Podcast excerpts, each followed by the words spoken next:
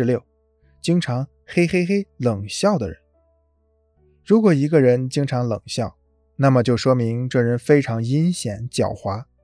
当与别人商谈时，如果对方发出这种笑声，则可以断定这次商谈多半不能成功，双方缺乏交流的基础。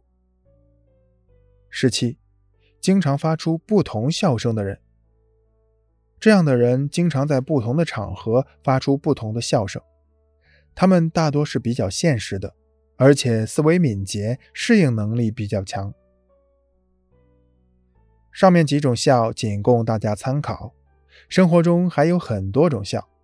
作为推销员，你平常就要注意观察客户的笑，从客户的笑中解析客户的心理。进而成功的卖出你的产品。九，不同的眉宇表达不同的情绪。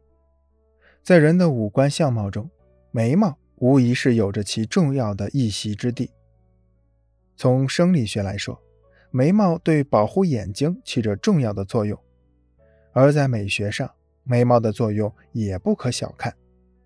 另外，不同的眉毛形状也向我们透露了人们丰富的内心信息。成语“眉目传情”就生动地说明了眉毛的表情变化。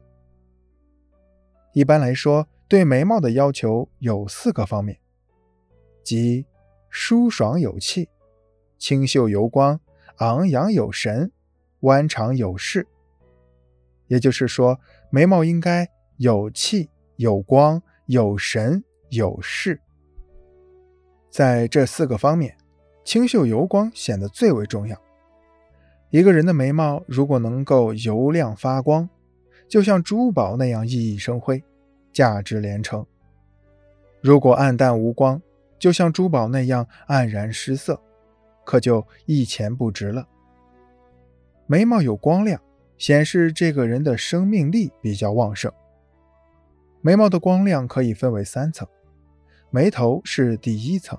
眉中是第二层，眉尾是第三层。层数越多，等级越高，给人的印象也越好，得到他人的提携越多，成功的可能性也就越大。因此，人们认为眉毛有光亮的人运气特别好。通常的情况是这样的：年轻人的眉毛都比较油润光亮，而老年人的眉毛。往往比较干枯而缺乏光彩，这就是因为年轻人生命力旺盛，而老年人生命力开始衰退。从珍禽异兽的羽毛上也能够表现出这一点，如老虎、豹子、孔雀、天鹅等，身上表现的最为明显。动物中皮毛的光亮，好像也在显示着动物的位置和等级。眉毛有气象，有起伏，给人一种文明高雅的感觉。眉毛短促而有神，也给人一种气势。眉毛长而有势的人会成功，正如古人所说：“一望有乘风翱翔之势。”如果眉毛太长而缺乏起伏，就像一把直挺挺的剑，就会让人觉得过于直白。这种人的脾气比较火爆。喜欢争强好胜，一辈子都是自己把自己搅得不得安宁。如果眉毛太短，甚至露出了眉骨，又缺乏应有的生气，则给人一种单薄的印象。这种人让人感到不舒服，有人无端的跟这样的人过不去。可以这样说，当眉毛具备了光亮、疏朗、气势和昂扬的优点。就会给人留下一种很好的印象。人们认为这种人把立德、立功、立言三不朽全占了。